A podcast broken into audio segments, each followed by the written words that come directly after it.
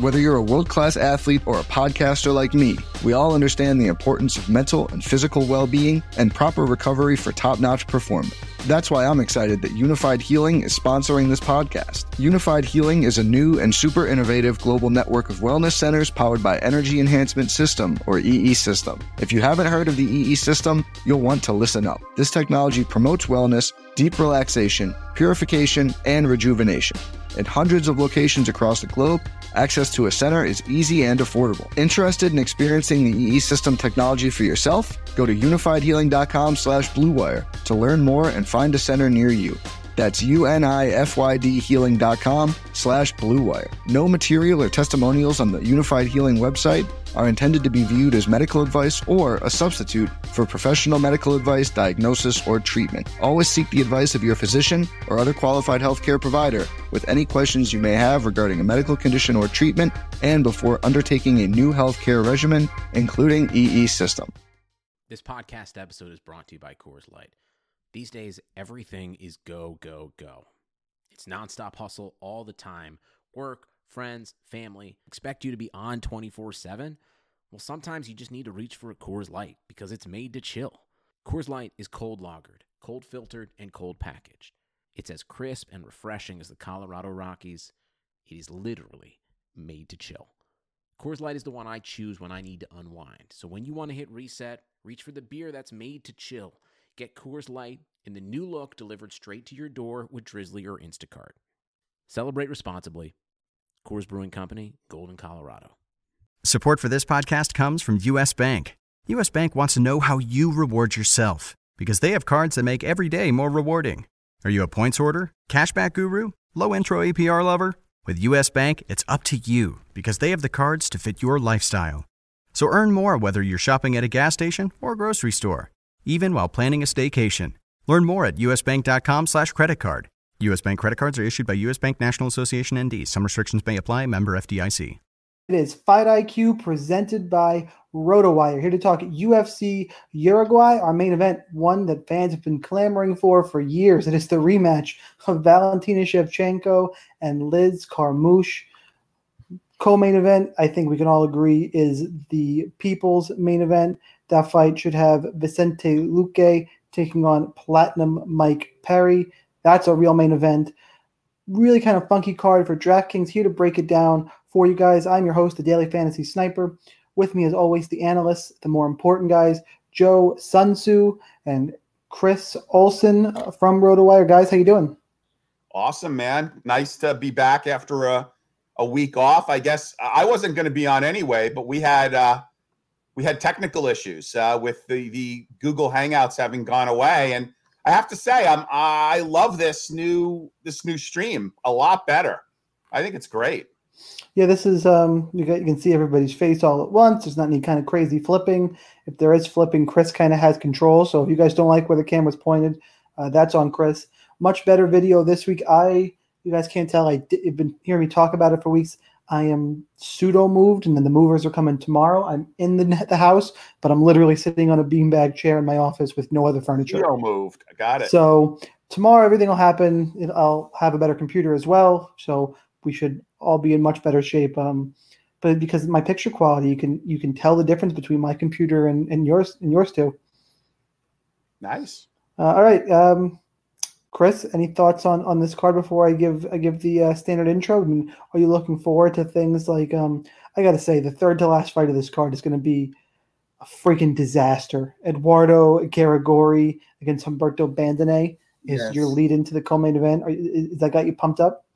Well, that does not, but I will say that um, there are cards on this. Uh, there are fights on this undercard, I should say, that are very sneakily going to be some good fights. Uh, I'm, I'm excited for Vargas da Silva. I'm excited to see de Freitas back against Chris Gutierrez. And then uh, the main card is pretty solid, except for what uh, Sean just mentioned. So, Wait, did you say oh, and by the excited way, for Vargas da Silva? Uh, yeah, that's going to be a good fight, man. That's going to fade that fight. Two athletic guys. Ooh, I don't know, but well, we'll talk about it, I guess. Yeah, but, I don't know um, about fading that either, Joe. Ooh. Um, guys, if you if you if you can notice, I'm very uncomfortable getting my head into the screen, but don't worry because when um when uh, what are you trying to do? I'm just trying to go. Yeah, go that way a little bit. It's which it's way? Like watching a move your mon- over. Okay. Watching a monkey trying. you know what a doorknob. Holy Well, when I um, when I, I hang on, when I whatever, other way, other way. I can't get the hang of It it. is better. I don't know why Chris can't get his head into And, uh, and now you look insane. I What is know. with Your camera? Okay. Either way, guys, when when one of us talks, we're gonna focus in. So um, when you when you hear my analysis, it's just gonna be my beautiful face that you see. So we won't have any more of these problems. But yes, as far as the card goes, I am excited for it. Um, I think that it can be sneakily good, and I think the main card will uh, produce. So yeah, I'm uh, I'm excited for it. All right, before we get into the the goodness that is this that is this fight card, especially for GPPs, I will say I think it's a very interesting GPP card. Um, I got to tell you, the Fight IQ is brought to you by RotoWire. Go to rotowire.com slash free, 10 day free trial to all their premium content, no credit card required. You can watch this uh, on YouTube live, 8 o'clock, 8 o'clock on Fridays. Make sure you subscribe to the RotoWire YouTube channel. You can also listen to this, the recording of that live podcast on iTunes under RotoWire MMA. You can also follow all of us on Twitter. I'm at the DF Sniper. Joe is at Sun Tzu. Chris is at Real Chris Olson. I think that's enough of the pleasantries, guys. Let's get in right into. I know where me and Joe already disagree some because we talked about it on Twitter. Polyana Viana 8600 taking on Veronica Macedo at 7600. Macedo huge line line value here, odds value. She is minus 135, priced at 7,600, while as Polyana Viana is plus 125, priced at 8,600. Both fighters have underachieved in their UFC career. Viana stepping up, by the way, uh, on short notice, up a weight class. Macedo has had some flashes, but she's been able, she's been out muscled previously. I think she's going to be the better striker. I like her to win a really close fight. If Viana bullies her, she'll win. But either way, to me, the only one that interests me on DraftKings is Macedo. She will be chalk, though. Joe, since we talked about it on Twitter, you uh, you can start us off here. Yeah, I'm not saying that I disagree. I'm just saying that I would not buy all into the odds value. I mean, I know the the odds value plays catch a lot of ownership, and I intend to be solidly under market on ownership here, just because I see this as a pick'em fight, and not only is it a pick'em fight, it's a coin toss fight. Um, I can't like come up with a winner. Both of these ladies are lower echelon in the weight class. Um, very attractive, I will say that. Um, but other than that, I really can't, you know, separate them too much. I mean, obviously the line is flipped. I think a lot of that is based on the short notice nature of the fight. Um, but other than that, neither one is actually impressed a lot. So yeah, I'll have some shares for line value, but if you want to actually play game theory, you should you should have a share or two of Viana because she is a horrible value at her price right now, and uh, I think that she's going to be very underowned. So I would say that there are better pivots even at Macedo's price point um, that I would go to um, above and beyond her because look, even if she wins, she's likely not going to get 10x. I don't see a finish. So just be careful with this line value. It's not a fight that you need to go all in on. I'll give a lean to Macedo for the win, but uh, it's not a highly confident pick. And I am just pleading that people, you know, exhibit caution when they, they, you know, don't just blindly load load Macedo into your lineups. Yeah, I'm not saying to go crazy, but the issue is that I see people in chat already saying fade. Guys, all those other pivots that Joe's talking about, they're high they're high volatility. They're, and you have Macedo at minus 135. I can't recommend a fade because if none of those other guys come come through, we're going to have an issue here where Macedo's going to end up on the optimal just based on her price. Now, there's one dog price right next to her I like a ton more. We'll talk about that later. Um, yeah, but I, I just I'm not saying go overweight on Macedo, but to the guys in chat thinking about a full fade, I would I would caution you against that. Uh, Chris. Well, I wouldn't full fade Macedo, and there I am, uh, full screen, so we don't have to deal with that nonsense anymore. Um, I wouldn't go full fade on Macedo, but I have to say that it's really hard for me to pick Macedo even in this fight. Um, the reason being is, I mean, they both have pretty similar skill sets where they like to stay on the outside on the feet and play like a long range kicking game. Uh, Macedo being the more athletic of the two. But the thing about Macedo is everyone, literally everyone who has tried has taken her down multiple times. So it's really hard for me, and I feel like she's way too comfortable off her back. And I mean, it, it looks like she she might have a decent uh, bottom sweep game, but I'm not putting too much weight into that when I have an, another uh, jiu-jitsu player in uh, in Viana in Viana here. I just think that eventually she gets this fight to the ground. There might be some sketchy moments in the beginning, um, or as long as it's on the feet, just because of that speed and athleticism disadvantage. But at some point, I have to expect Viana gets this fight to the ground because um, Macedo has either A, shown no ability to stop it, or B, is comfortable there. Either one you don't want if you're Macedo. I think, as we know, that Macedo is the chalk, as you said, which is very weird. So if people are going to be off uh, Viana here when Macedo has a very clear liability in a matchup where her opponent's strength is jiu-jitsu, then yeah, I'm all for it. So my pick is Viana. All right, moving on. Alex De Silva, 9,200, taking on Rodrigo Vargas at 7,000. That line, hang on, that line can't be right. I have to refresh best fight odds, guys. Otherwise, there's been massive line movement. Is that right? No, Five Dimes is wrong. Five Dimes had Vargas listed as the favorite, which is just weird. But all the other sites have it about right. Minus 285 ish for Silva. Come back on Vargas plus 237. Vargas, not good. Tough Mexican fighter. Alex De Silva looked good in his UFC debut until he got submitted in the second round by um, Yakovlev. Look, I think Silva's better here. Vargas, not that impressive, just tough. I think Silva hits hard enough. I think this is a sneaky fight to target in GPPs. The issue is the rest of the 9000 everybody else in that $9,000 range is going to be more popular than Silva, and that's going to drag down his ownership. I like Silva in this one quite a bit, but uh, I will have some shares of Vargas because he's just going to want to sit down and throw, I think, and he's, he's really cheap. Uh, Chris, you start this one. Yeah, um, I, I, I, I'd be interested to know why you don't think Vargas is good at all. I, I mean, I, I, actually, I actually think he's. I mean, look, he's got a good hard kicking game. He, um, not much of a boxer, I'll give you that much, but um, He's an active takedown artist, as is uh, Silva, which is what makes this fight interesting. I think, you know, I'm, I'm actually kind of leaning towards Vargas here. And the reason I say that is because I just feel like he's a little bit more composed on the feet. Uh, we saw a lot of times in the Silva fight where he would just sort of lunge at strikes in that Yakovlev fight. And um, I, I, I, the other thing is, I really think that Vargas is going is going to outscramble him. Now that's a little bit of deduction on my part. We don't have a ton of evidence of one versus the other. They're both willing to scramble. I just think Vargas is going to be stronger here. I like his, from what I've seen, I like his transitions on the ground a little bit better. I think he's a little bit smoother. Uh, I think this is going to be a tough competitive fight for as long as it lasts. But I, I don't know. This is just, and by the way, Vargas is is the one with the experience here, if I'm not mistaken. So um, all of all of that, or relative experience anyway. Not so, the UFC, all, yeah.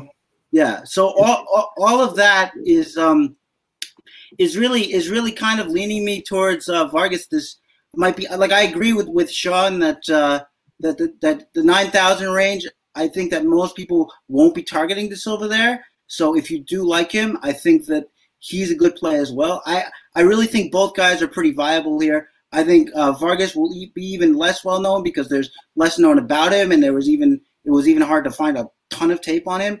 But uh, I kind of like what I've seen from Vargas, at least enough to pit him against uh, another guy who's light on experience here. So yeah, I'm going to take Vargas. Joe.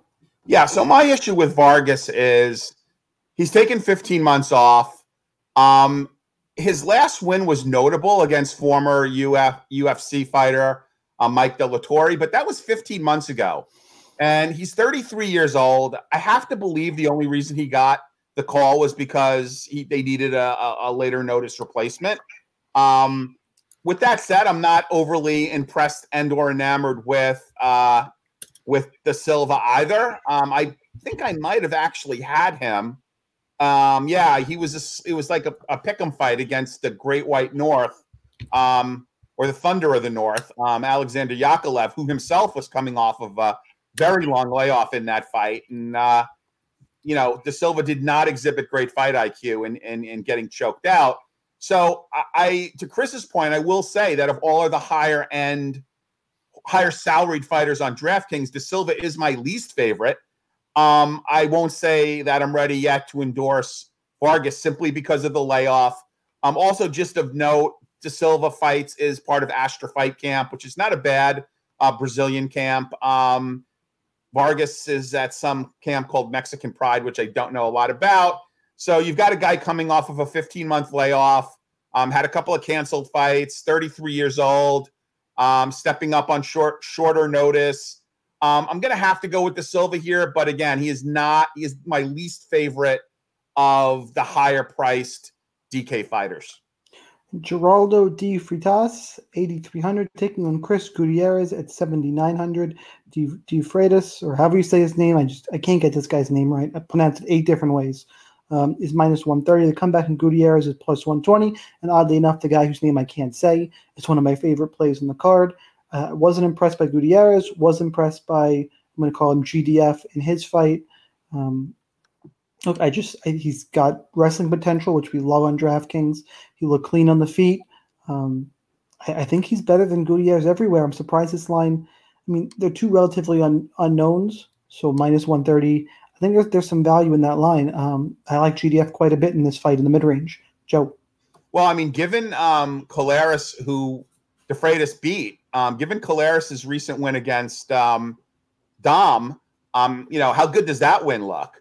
Um, he also in that win put up 128 DK points. So um, I didn't put a ton of time into looking into this fight until one, I saw the 128 DK points and then realized who it was he beat in his last fight and how good Collares looked coming back um, against the biggest favorite on the card a few slates back. Um, so that looks like a pretty good win. Uh, I'm with you, Sean. I'm going to go with De Freitas here. Um, he has got slate breaking potential. Um, Gutierrez is a decent fighter. Excuse me. Let's see. What fight team is he training with? Fighting out of Englewood, Colorado.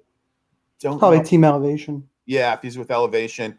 Look, I mean, getting choked out by Raoni Barcelos is no, you know, is nothing to really feel too bad about. Um, he did win a unanimous decision against Ryan McDonald. I don't think this is a slam dunk for DeFertatus. Um, you know, although I I do like his slate breaking capability and the fact that that win now looks a whole lot better against uh, uh against Collares. So I'm going to go with DeFertatus, but um, I would say you know if you're playing a lot of lineups, sprinkle in a share or two of of Gutierrez. But my play is is definitely DeFertatus here. Chris. Uh, yeah, I um the opportunity to pat myself on the back here. I was talking up DeFertatus a lot um, in the wake of that Collares fight on this very podcast. The thing I, I like uh, most about him is uh, that he's got a, a, very solid boxing game in addition to his wrestling game, and of course the, the excellent jiu-jitsu game. I think um, he's very good defensively. I think that uh, he's good at slipping shots. He's good at uh, you know drawing his opponent out when he needs to. I, the thing about Chris Gutierrez, and I agree with Sean, is that you know, like he's okay. He's just sort of like a very defensive-minded kickboxer, and um, I don't think that's going to be enough against the guy in De Freitas who's, who's going to be quicker than him, most likely stronger than him, a better boxer, a better wrestler, you know, at all. So I really think De Freitas is better everywhere. I agree with Sean again, saying that the, the line kind of confused me, but I'm going to be I'm going to be heavy on De Freitas here. That that makes me nervous. Now I'm scared. Just, uh, next up, Rogerio Bontorin, 8,200, taking on Raulian Paiva at 8,000. Bontorin is the minus 110 favorite. Small dog and Paiva at plus 100. Both guys coming off of split decisions. Bontorin got a win over um, Bibulatov. Paiva lost to Kai Kara-France in Australia. Look, Paiva looked good in that fight. I just, I'm more impressed with Bontorin, but from DraftKings, it's a tough fight. This is one of the ones I'm going back and forth on. I lean towards Paiva, towards Bontorin to get a win, but even though it's a mid-range fight, I don't think either one of these guys are good DraftKings scores. I don't I don't know how excited I am to play either one of them. Uh, Chris. Yeah, I I agree. As I uh, was delinquent in my in my uh, production duties there for a second, but I agree uh, with that sentiment. I think that uh, you know I, I, don't really see either one scoring all that well. I would say that I am on Bontorin here. I just think that um, you know Paiva is uh, he's a good pressure fighter, but it just seems like once he gets you uh, pressured, his technique sort of breaks down. We saw that a lot in his uh, debut against Kai Kara-France, where he would chase him with strikes or really just sort of run into the clinch. And uh, I just feel like those technique breakdowns are going to hurt him against Bontorin, who really is uh, not a fantastic boxer, but a solid one, a guy who doesn't really overextend too much. Uh, on the ground, this is going to be really interesting. They're both uh, really scrambly guys, so we could be in for a uh, a nice treat there. It just it's it's sort of tough to say how this fight's going to go once it hits the ground. I think Bontorin has it on the feet, as I said.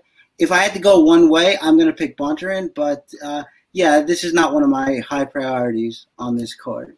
Joe, uh, I like Paiva here. I think he offers a little bit of line value. Um, both of these fighters are Dana White Contender Series alums, although I would say that um, uh, Bone, Bone Turin had the better win. Yeah. He had a split. He had a, a, submission win versus a split decision win. Um, both of these guys, their first fight in the UFC, um, were split decisions um, as as underdogs. Um, split decision win over Magomed Bilatov for Bonatin. Um, that was that was impressive. But I have to say, um, the split decision loss against Kai Kara-France was actually more impressive um, to me. I think he could have actually won that fight. Um, he looked good. I like some of the things I saw. I can't recall whether it was short notice or not, but I mean, you know, here's a guy. He he he actually flew across, you know, across the world here to take this fight, and uh, this is a little bit closer to home. Um, there is some a small amount of line value um, on this card, so I will lean towards um, Paiva. I think he sneakily could put up a decent score. Um, I don't have a high level of confidence, but I'm going to go with Paiva here. All right, Tecia Torres 8,700 taking on Marina Rodriguez at 7,500. Tecia Torres, the favorite, minus 150. Comeback on Rodriguez is plus 140. Uh, Torres, three straight losses against killers. Rodriguez, undefeated, not great competition. She's a kickboxer. Torres is a boxer. I just think Tecia's better. Uh, the issue, though, again, is DraftKings scoring. Tecia typically just doesn't score a lot of points, even in her in her wins. Um, she has the path for grappling, but I don't think she's going to use it. She re- rarely does. Um, so yeah, I like Tecia Torres to win, but I don't think this is a good DraftKings fight. Joe. Yeah, so uh, it's I posted my ticket on Twitter. This is the single largest wager I've made um, on a straight up fight this year, and it's on Tecia Torres. Um, I see levels to this game. Um, combine that with um, the way that Tor- Torres has looked at sparring. I've, I've been following her up on Instagram. Uh, shout out to, and I can't remember his name, but um, he posted up some of her opponents. She's been training with world class Muay Thai fighters and sparring. Um, I do think she will use her her wrestling here. Um, you know, she can get takedowns. Um, she did get a few against um, Andrade. Um, you know, she attempted 10 takedowns against uh, Joanna Champion, but Joanna Champion has got much better takedown defense than Rodriguez. Um, again, I, I get the the height and reach differential. I honestly think Torres could win this by getting inside um, with her more technical striking. I also think she will. I'm going to say get at least two takedowns um, against Rodriguez. I'm not saying it's going to be pretty. I don't necessarily see this as a good DraftKings play. I'd probably go out and say it's probably not. However, um, you know, the initial line was minus 139. That line is now up to 177. So the line is kind of moving in my direction. I don't know whether I would recommend a wager at minus 177, but um, I do like her to get the win. Um, let's go Tecia Torres, unanimous decision with at least two takedowns. You know, speaking of, of social media, see who's back in Tecia Torres's room? Yeah, I, I saw that. I saw that. I was wondering, like, I, I had heard they broken up. You know, I no, saw that. So I wonder, I wonder how true it was. Anyway, I wonder if that makes. I wonder if that means she's going to fight with a renewed vigor. So let's see. But, but by the way, if, you, are not familiar, that uh, the answer to that question is Raquel Pennington. Yes, uh, Pennington. rumors were they broke up, and Pennington won her last fight. And, mm, They're posting pictures in Torres's room, cutting weight yep. or after weight cut. Uh, Chris, how do you have the fight? Yeah, uh, I um now I, I almost well hope my pick doesn't come in if, if it's going to be Joe's largest wager. But I, right, go, go against me. I am. Uh, I'm picking. Well, I have a heart, Joe. You know, I don't like to see my podcast mates. Uh, you have a heart. Lose a lot of money, but uh, I I am going with Rodriguez here. Um, wow. Sean said it. Sean said it first, and I think there's an adage in this game that that doesn't let us down too often, and it's kickbox the boxer. Um, I think that the more tools on the feet really helped there, uh, including her height and reach advantage, which which Joe mentioned. One thing I really liked about uh, Rodriguez's fight with Aguilar, and I'm not comparing the two in terms of wrestling, but one thing I really did like there was Marina's ability to wrench up Aguilar in the in the clinch and just go to work with knees and elbows and things as the taller fighter. I like that a lot. I feel like she could do a similar thing here. And I, I'm just not sure, Joe. You said it. You said that she can win if she gets in, but she has to get in first. I like Rodriguez to uh, keep her on the end. I think that if they do uh, clinch up. She will be able to use her Muay Thai skills in the clinch, as I said. And I just I just like uh, Rodriguez a lot here, especially as a dog play. So uh, I'm going with who I think is the better striker. I think she's gonna uh, fade the wrestler. Better striker? Huh? Maybe higher volume, but not better. Well, I well no, I would say better. Sure. Really? Okay. Yeah, I, I disagree with that too, but we'll find out. To me, Rodriguez is a kicker yeah. not her boxing. I mean, she's kickboxer throws mostly kicks. I mean, she's but, higher volume, but she's nowhere near as technical as as Torres. But again, if it comes down uh, to volume, I don't know. I, I don't yeah, see it, but I, I, do think Rodriguez is going to get uh, some love in cash games because of her price, and we're expected to see three rounds. That being said, let's move on to a fight that should not see three rounds. Ciryl Gagne at 9,400 taking on, God, I don't even know this guy's first name, Rafael Pessoa at 6,800.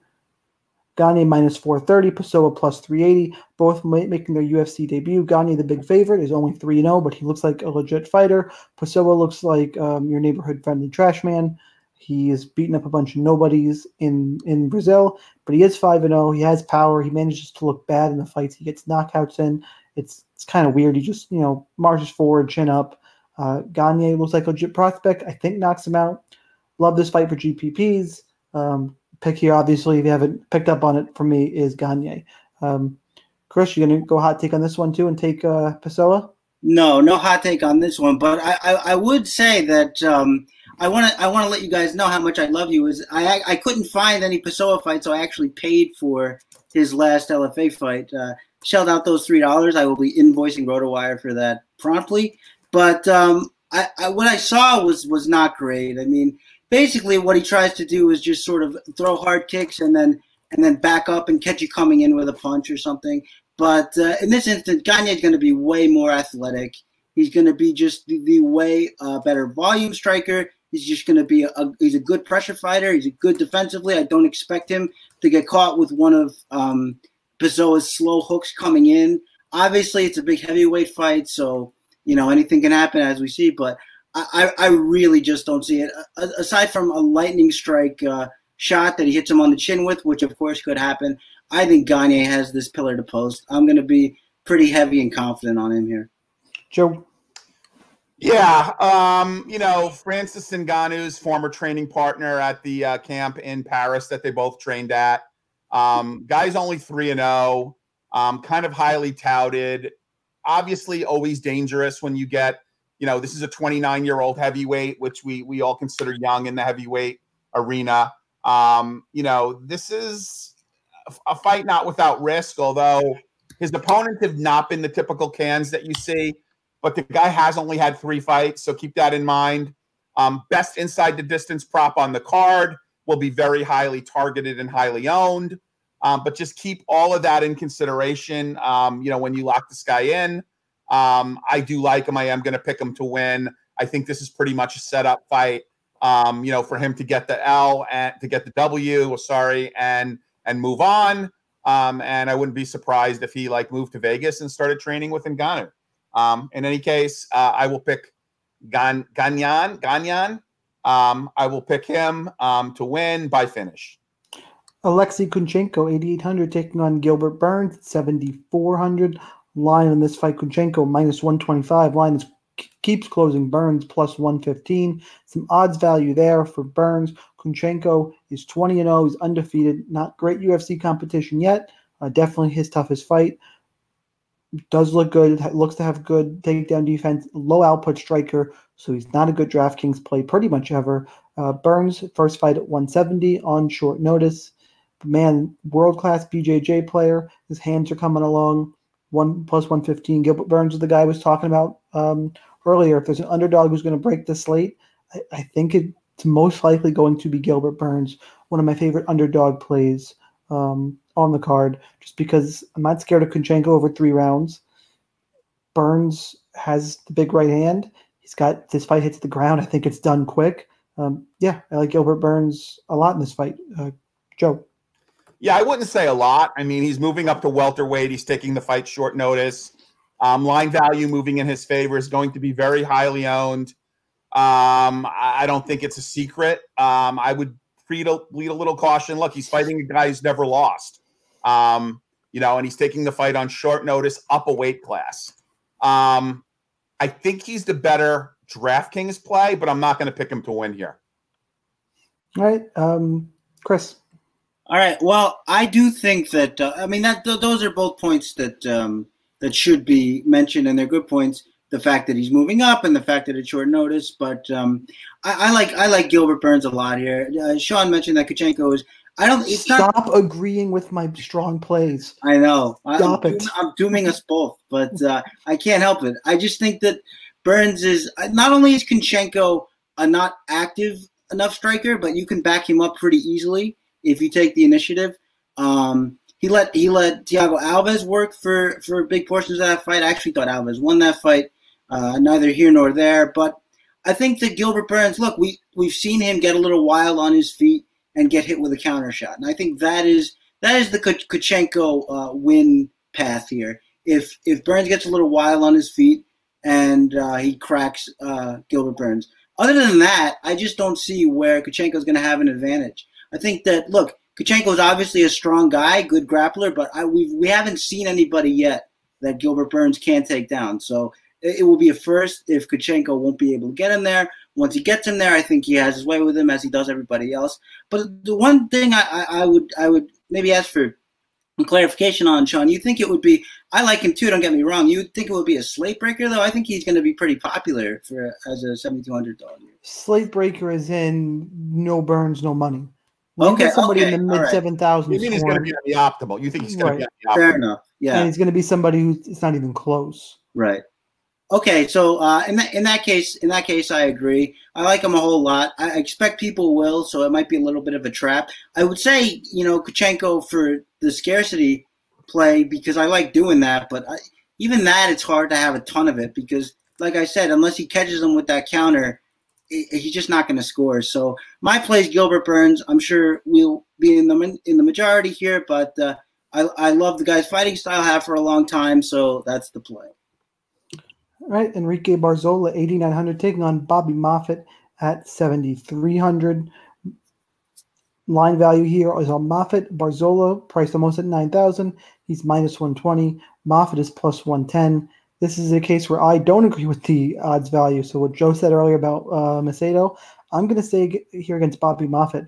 To me, Moffett's only path to victory in this fight is catching a submission.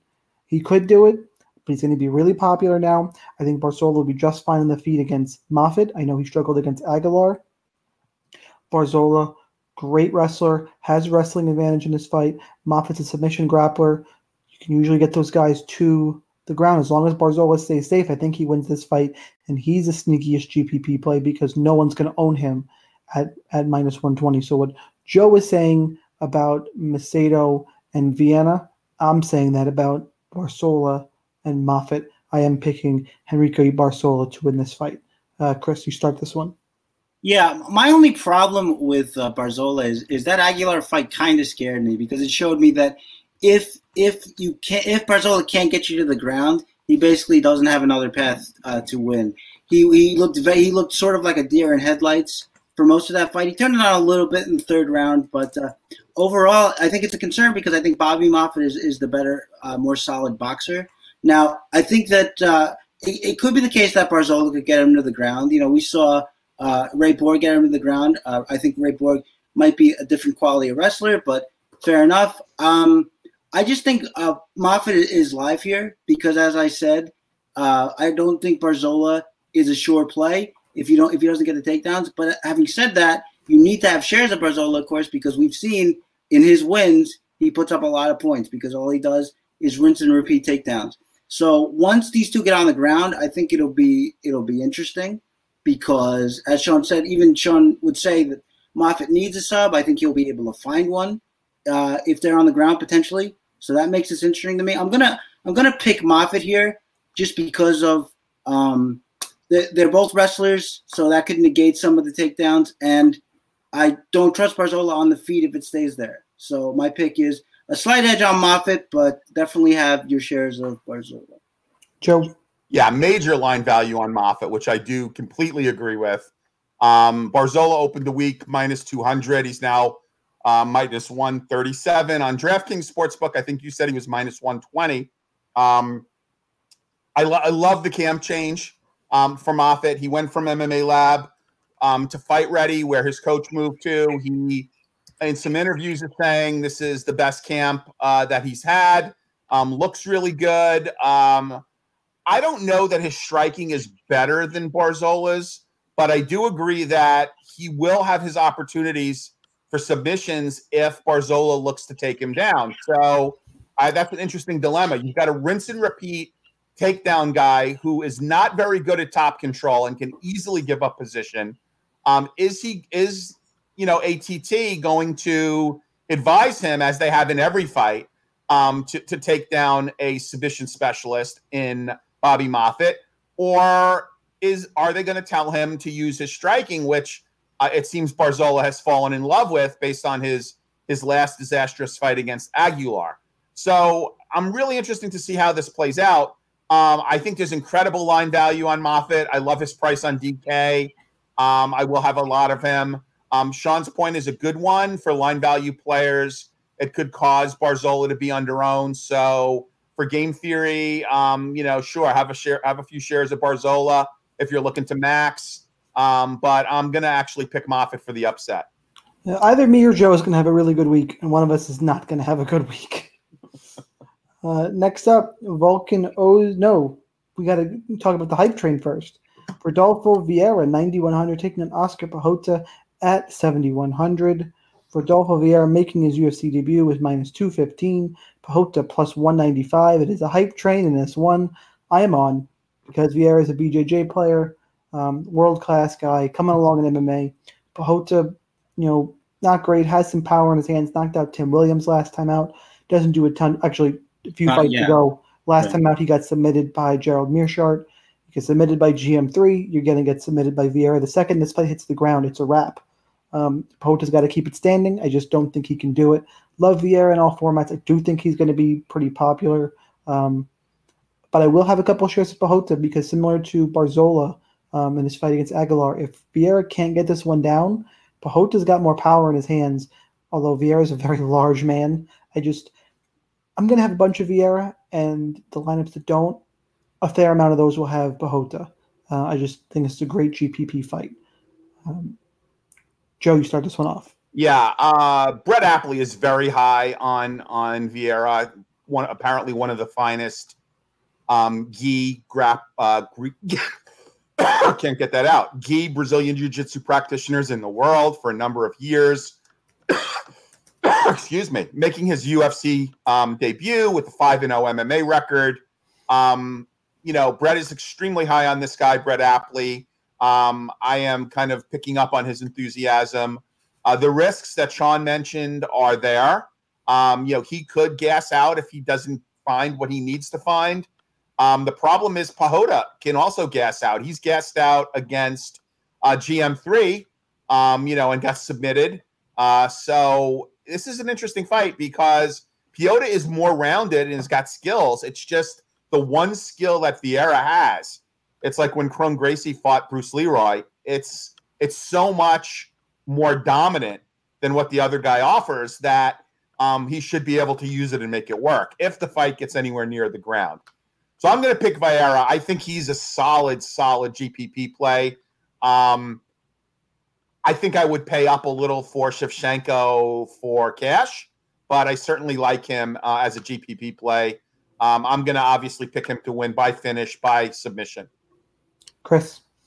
Yeah, I um I actually you know it's it's strange because I do think that we've seen fights uh, for, with Vieira where if you you can keep him on the end of your punches, and when that happens, like he's been hurt in a couple of his fights, but the problem is when he gets hurt, that's his opportunity to connect with you, and when he connects with you, he takes you down. So I do think that Piechota, as you said, look, he's got a chance if he keeps it standing. The problem is if Gerald Meerschaert could take you down that many times, uh, Vieira probably can too.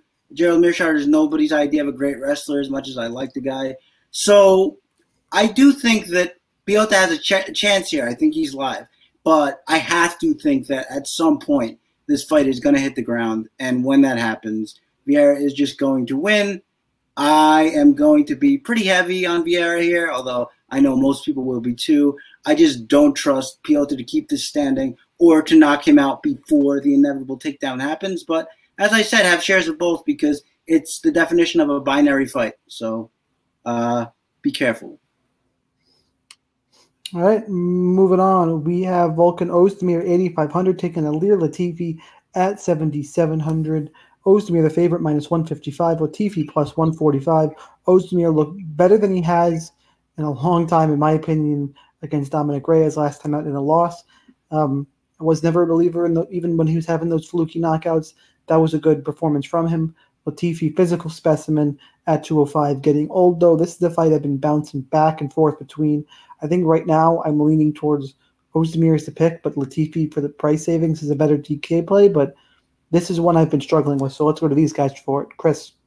Yeah, I think that um, I agree with you 100%, which I, I know I, it's an annoying habit that I need to stop doing it, but uh, you're leaving me no choice here. But I do agree with you that um, Ozdemir looked much better his last time out. He was slipping shots and countering much better. I also loved that he was really incorporating wrestling. We saw him do that a little bit uh, in the fight before that against uh, Anthony Smith.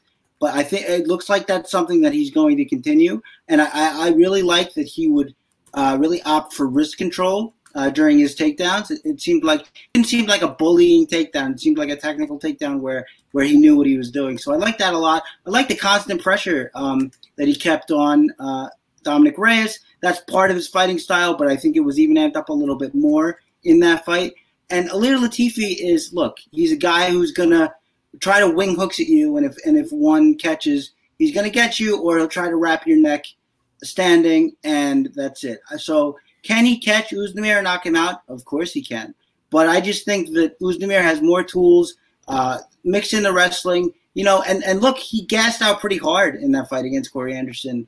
If uh, Ozdemir can can mix in some of that wrestling and clinching and, and gas him out again, I, I also like that aspect of it. So I'm going to pick Ozdemir here. I think he could be a, a, nice little sneaky play. He's coming off the three losses in a row.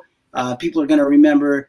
Uh, people are going to remember Latifi winning uh, more recently, and also in dominant fashion, he had that uh, the um, the guillotine against uh, who was it? Uh, OSP, and uh, you know he got a lot of points in that fight. So I think of the two, TV is going to be more popular. So I am kind of heavy on the Ozdemir trainer, which is which is um, kind of weird to say, especially uh, how he's been performing lately.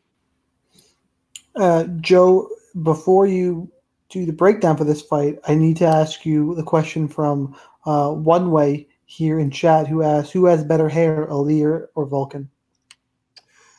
Ooh, Volkan or who?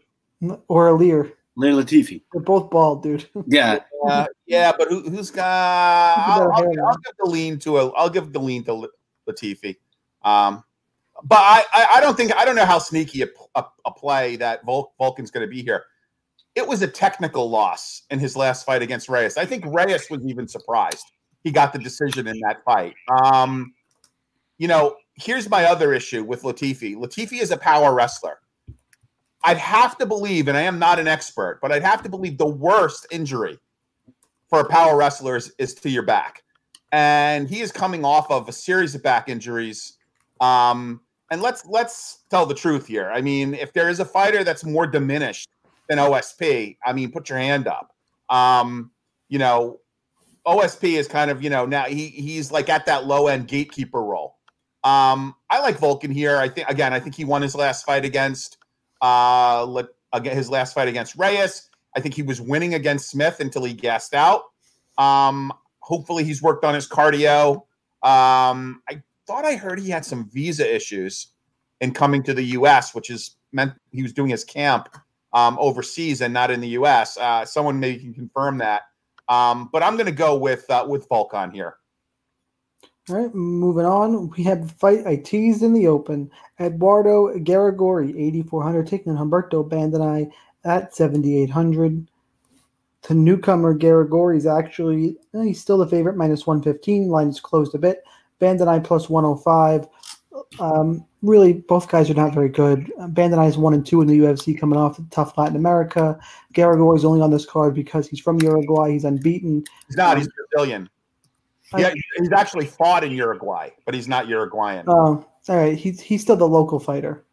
If there wasn't, that's why he's on this card. Um. So yeah, it's it's one of those. I think I have a little more faith in Bandenay, but all the odds tell you Garagorri. Guys, I love this fight for GPPs. Um, neither one is very good. I think they're going to a low level fight. Someone's going to sleep early is my inclination in this one. Um, give me Bandenay as the pick just because I know more about him. It's hard, it's hard to find tape on Garagorri. Uh, Joe. Yeah. Um, so the only reason that uh, Grigori is on this card is because he um, he has a local connection. Born in Brazil, he's fought, he's had some fights on the Uruguayan uh, regional scene. Um, his opponents have been, let me put it kindly and say, interesting. Um, if you look at his last fight against a guy named Stevens Diago, um, Diago's got an 0 1 record, and his one loss was to Grigori, which I found kind of interesting. Um, I am uh, I am going to go with uh, Bandelay here. Uh, oh, and his uh, his other opponent, um, August Marquez, also 0 and 1. Um, so that's a real killer scene, that Uruguayan regional scene. Um, he's coming off of two wins against 0 and 1 guys, um, who he was their only opponent. Um, I'm going to go with Bandelay here, and here's what I recommend people do: is some of that line value ownership on on Mercado, move it over to Bandelay because uh, I think he's got a much higher ceiling. Now you can argue his floor is lower, although I would maybe even argue against that based on the quality of opponents. Um, but I'd say move some of that line value ownership away from Mercado and move it on to Bandelay. I'm not saying Bandelay is the greatest thing since sliced bread here. I am saying he's a better fighter. He's fought against better competition in the UFC. Um, I expect him to get the finish here. I have to say, I, Joe, Chad's blown up. I love your pronunciations. Just so everybody's clear, it's Veronica Macedo and Humberto Bandenay. Bandenay, Mercado, Mercado, and Bandalay. Is he Wanderlei Silva? I, I, I, mispronounced them on purpose. Um, I, know, I got you. I, I just I find it entertaining. Google Norm Crosby when you get a chance. I, I mispronounce a lot of these guys' names on purpose. Oh, I, I, know you do it on purpose. I just I just yeah. I particularly like those two. Yeah. Um, Chris. Yeah, that's a, that's all right. I've um oh there I am. I've posted a handy uh a handy translator guide in the chat, so Thank everybody's you. cool. Um, but no, I actually am going to uh, pick the debutant here. Uh, Joe, your point about lack of experience is taken, but look, I've never, I've never picked uh, in a fight before. I'm not going to start now. Picked him against, uh, picked against him rather uh, in the Austin Arnett fight. That turned out well. He's just a, a very, he's a, a kick-heavy fighter who throws one strike at a time. He's very easy to be backed up. And the opponent here is very aggressive, if nothing else. Aggressive and powerful and good on the ground. So that's enough for me, really. I mean, what is besides the the knee against Martin Bravo that knocked him out? What has he really shown you? So I, if, you want to talk, uh, if you want to talk experience, I understand, but it's not like Bandenay has shown you a ton either. Well, at least, he, at least he trains out of a good camp. I mean, he trains at he trains at a Team Oyama. I have to believe that he's getting better when was the last like anybody who who bets on a guy um, making their UFC debut off of two 0 1 fighters? Um, that is a that is just a a recipe for disaster. I mean, you know, Team Oyama, you've got this guy. Um, you know, he it's a good camp um, in the U.S.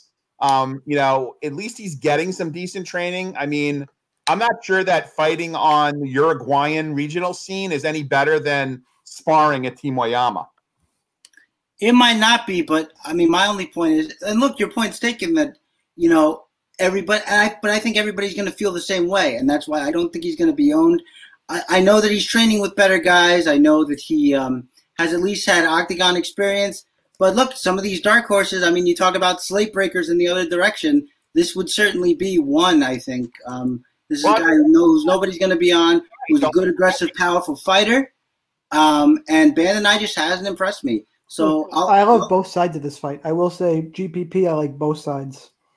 Yeah, I mean, I mean that's fair enough too. Look, um, as I said, Bandenay is is is a hard single shot single shot guy. If he lands, and somebody brought up a good point in chat. That's uh, Marco said, has he ever been hit? And no, I've never seen him rocked. I've never seen him hit clean. So that's a good point. A totally fair point. We need to see how he reacts to being hit. Not so there are total warts on this pick on this play. I'll be the first to admit it. And Gagori is the favorite, which is insane. Yes, and well, that that will just be that will just be even more um, to get um, the scarcity that I desire. I think I'm going to get it. And look, I think he has a good opportunity to knock him out or get him on the ground and sub him. So yeah, I uh, I'm going to stay with my pick of uh, Garagorri here. All right, guys, co-main event or people's main event time. Vicente Luque 9,000, Mike Perry 7,200, Luque minus 215, Perry plus 195. Another good GPP fight. Look, Luque, I get he was in a war last time against Brian Barberena. The guy hits hard. I think Barberena. that's the only time he's been finished by, by strikes. Mike Perry, while he's aggressive and more powerful, I don't think he's as tough. Um, but again, more more power. Luque should be able to grapple him if he wants. I don't know if he goes that route, if it turns into a brawl. Anything can happen with Perry's power, but the point is here, Luque is just a better fighter, and I think the fight against Barberena has people a little worried, a little more worried than they should be. But Perry live with his power for sure.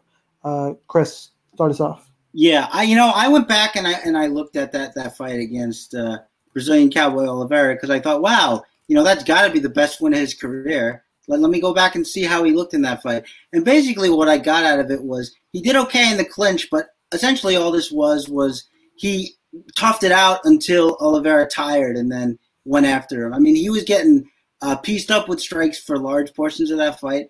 The thing about Mike Perry that I dislike now, especially now that he's at uh, Jackson Wink, is Jackson Wink seems to have this this this nasty little habit of breeding the aggression out of their fighters. I mean, since he's gone there, like he, he's he just I guess Joe Rogan would call it technical, but all it really means is you stand and wait um, for your opponent to do things. And I feel like that's the trap that um, I feel like that's the trap that Mike Perry's fallen into here. I feel like um, Luque is a much more technical striker. Like imagine if imagine if Cowboy Oliveira was uh, a technical striker and didn't just try to leap into the pocket uh, with every with every strike he threw. That's Vicente Luque. He's a much more technical boxer. He's a, much better grappler. I think he can use the wrestling game too if he wants. And look, I was pretty confident that Oliveira was was going to beat Mike Perry. I won't lie at all. But it was a gas tank issue. Credit to Mike Perry for being tough enough to to tough it out, as it were. I don't think toughness is going to be enough here. I don't think Mike Perry has anywhere near a deep enough skill set to beat a guy like Vicente Luque. So yeah, I'm going to eat the chalk here, and I'm going hard on Vicente Luque. Joe. Yeah. Uh, by the way, Chris, I don't believe that um, Perry did this camp at at Jackson Wink. Oh, he didn't. Okay, fair enough. So. I think he did it. I don't think he did his camp at Jackson Wink. Um, I'm, I'm with you on Luque. I mean, one point I want to make, and for those of you that also watch Alpha, I apologize for making this point. Um, Perry fights nothing like Brian Barberena, right? So if you like Perry, like Perry because he's going to get a one shot knockout not because he's going to wear Luque down with punches. That's not Perry's game. He's not a super high velocity puncher or thrower. He is more that one punch knockout guy. Um, the other thing is, I would not use Perry in cash. Um, if you're going to play Perry, he's a GPP play. Um, you know, high ceiling, low floor. Um, I would certainly have a couple shares of him in mass entry, but like Chris, I am going to be fairly significantly exposed to Luque. All right, main event time. Valentina Shevchenko, 9,600, taking on Liz Carmouche at 6,600. Who wants to hear the stupid odds? It is, no, five, five, five dimes actually came down a little bit. Five dimes is only minus 875. So you can get anywhere from minus 875 to minus 1300 on Valentina Shevchenko, Liz Carmouche, somewhere in that plus 685 range. Look, this comes down to Carmouche did win the first fight. I'll steal Joe's thunder and say she was losing that fight um, until she caught Shevchenko with an upkick, uh, cut her eyelid, doctor stoppage, and that is the loss on on Shevchenko's record. Carmouche needs to grapple in this fight. I just Shevchenko's better everywhere. It's a matter of how many points does she score. Outside of the Priscilla Cachoeira fight, you know, Shevchenko doesn't typically score great, and she's going to need 110 points to be in the optimal GPP lineup. Love her in cash games. I'm going to be underweight in GPPs because I don't know if I want to spend all that money when all these other 9,000 price fighters have just as high of a ceiling. So uh, Shevchenko clearly the pick to win, but I'm going to tone down my exposure on DraftKings. Just I will roll out Shevchenko in cash though. Uh, Joe, start us off main event. Yeah, actually, Sean, slight correction. Um, Shevchenko has, has broken 100 in her last three fights. Um, she's broken 100. Sorry, I should have clarified. Yeah, she, she's again, again, that 110 mark. She needs 110 in this fight. Catch a beating. She got 140, um, 109 against uh, Joanna Champion, and 103 against Jessica Eye. And in that fight against Jessica Eye, she only got eight significant strikes. Um, what I like about Shevchenko here, um, and let, us you know to to, to be note, um, Carmouche has never been been um, knocked out. Um, she was submitted, but that was, I believe, six and a half years ago. Um, you know, Sean Sean told the the story behind the the loss. Um, you know, Shevchenko got cut fairly badly and, and it was stopped. But here's what I like about Shevchenko's last three fights, um, and why I think a, a, as much as a 12 to one fighter can be a sneaky GPP play, um, against Priscilla catch a beating. 95 significant strikes, two takedowns, four advances. Um, Joanna you, Champion. You, you, can't use that fight though. The okay, fight should have been. I'm just using that as a lead. Ugh. Joanna Champion, who has got very good takedown defense, five takedowns, three advances, 89 significant strikes. Jessica Eye. okay. As long as that fight lasted, eight significant strikes, one knockdown, two takedowns, three advances. I love that Shevchenko has been working her wrestling into her game. No takedowns against Nunes in a fight, which I think she could have won. Um, you know, two takedowns against Pena, three against Holm. Um, I definitely like the fact that she works her wrestling in. Um, I don't think she's going to be afraid of Carmouche. Um, Carmouche is obviously physically strong, but this is a five round fight. If this was a three round fight, I would definitely say run and hide for GPPs. Um, I do think she is the safest cash play on the card, but I will also say I'm not playing any cash um, or very little cash. To me, this is a GPP card with a fair amount of variance. So I'm not going to be playing much, if if at all, any cash. But um, I really like Shevchenko a lot here. Um, it would really surprise me um, if you know Carmouche was even competitive in this fight. I mean, maybe for a round or so. But if this goes five, I expect a pretty dominant win by Shevchenko. I'll just say that 110 is not 12x, and that's not a guarantee to be in the optimal lineup in this GPP card. That's true. that's my only point point true, with why true, true. that's my intent of going under owned on on nope. Shevchenko. I, I, I hear you. Uh, Chris, what do you got? Yeah, um, just a quick word on the fight itself. Is that Carmouche basically gets by with her with her strength as a wrestler and and look, we haven't really found anybody that Valentina hasn't been at least able to compete with in the strength department yet, including Holly Holm. So I don't expect that to be a, an advantage for Carmouche. That would be the only one that she could have, and I don't think she has it. So, um, long story short, I think that Valentina is going to walk through her pretty handily. Now, we know that Carmouche is tough. I'm not really expecting a finish. If she gets a bunch of takedowns, maybe that's something. Um, but I, I don't know. I don't know if, if she necessarily gets those takedowns either. I think those could end up being maybe stall outs in the clinch or, or something to that effect. So I am actually I'm with uh, I, I am going to grit my teeth. I'm with Sean again. I think that this could be a depressed scoring uh, fight, but I do think that Valentina takes it. I just don't think that. Um, I mean, Carmouche has sort of a good meat and potatoes game against certain opponents. I just don't think it plays here. So big on uh, Shevchenko, cash games, whatever, but probably doesn't make that 10 to 12, whatever that you're looking for. All right, hot takes for UFC Uruguay. I'm going to read a couple you uh, a couple viewer ones while we wait for these guys to get one queued up. Uh, one way says Luque versus Perry ends in a DQ by groin strike. I love that. Uh, Will Will Tuska, who if I said your name wrong, I'm really sorry. Piechota KOs Vieira as he's coming in, viable. Mm-hmm. Um, those are the two best ones I see there. So thanks to those guys um, for sending those out. You guys got a hot take queued up for UFC Uruguay? Yeah, I as long as here I am. I'm going to say that um, Vargas ends up on the optimal lineup. Holy crap! All right, that would be really bad for me. Well, not terrible, but still, I, I don't like that.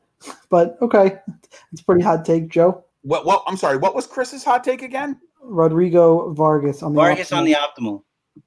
Wow. Wow. I'm Yeah. gonna say that um, Tecia Torres gets her first finish since Crocs were cool. Yeah. Um, actually, not not that long. Uh, seven seven 2017. Sevens are wild against Lima, where she got a sub. I'm I'm saying that uh, Tecia Torres is back. She's got her partner back. She's been training against world class Muay Thai practitioners. She gets her wrestling going. Uh, Tecia Torres by submission or inside the distance. I think both those numbers are going to look pretty good. Um, it is a risk play. Um, I do have a sizable wager on uh, Torres to win, so my perspective may be slightly skewed. Um, but um, I do like. Uh, I'm going to take Tecia to get the finish here. So Joe usually gives out the bets. I'm going to this time, um, although the line isn't available anymore that I bet it at. But I'm I have and it's right opposite of Chris, which I love. I have Silva wins by TKO KO. I bet half a unit on it at plus three fifteen. You can get it at plus two sixty now. Um, I just think he's going to wear down Vargas and get a finish. He's just a better fighter. So uh, I like him inside the distance specifically. A knockout in that one. That'll be my hot take. That's, what we, that's what we got for UFC Uruguay. Make sure you subscribe to the RotoWire YouTube channel, RotoWire MMA on iTunes. Go to rotowire.com slash free 10-day free trial to all their premium content.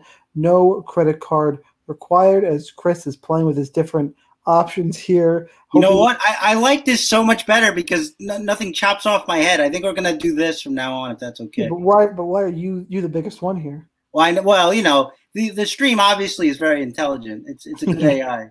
Clearly. Yeah. All right, guys. Um, good luck in your contest. See you next week for Hey, UFC. wait, I- Yep. just FYI, next week is 241. Um, you know, big card, obviously. Um, give give Invicta some support. The card is on right now. Um, there's a fighter um, fighting um, on Invicta right now whose style is listed as Zombie Zitsu. So I'm very curious to see what Zombie Zitsu is all about. Um, Invicta's on Fight Pass. Uh, give it a support. Invictus is typically the only other promotion where I, I actively watch fights. Um, but uh, I I wish everybody good luck and uh, let's make some bank. Uh, the contest, the main contest, is already out for UFC 241. Three hundred thousand dollar prize pool, twenty five dollar entry. Uh, it is very skewed. A hundred thousand to first, which is thirty three percent of the pool. so there is something to look forward to for next week. So enter those qualifiers, get some tickets, um, and uh, good luck. All right, guys. Good luck on your contest. See you next week. Later. Yeah, I was I was just trying to out of the corner of my eye. It's happening daily. We're being conned by the institutions we used to trust. The mainstream media is distracting us with meaningless headlines instead of focusing on the harsh realities facing American families. Time is short before something big happens, and that's why so many folks are preparing. They're becoming self reliant by investing in emergency food storage from My Patriot Supply. Go to mypatriotsupply.com and secure four week emergency food kits for each member of your family. Each kit contains tasty breakfasts, lunches, and dinners, averaging over 2,000 calories per day. Save $50 on each four week food kit you purchase. Plus, get free shipping on Ready Hour four week emergency food kits. You're not ready if it's not Ready Hour Foods. At My Patriot Supply, you can also get solar power generators, water filtration units, heirloom seeds, and survival gear. Order by 3 p.m., and your unmarked boxes ship the same day. Shop MyPatriotSupply.com today. MyPatriotSupply.com.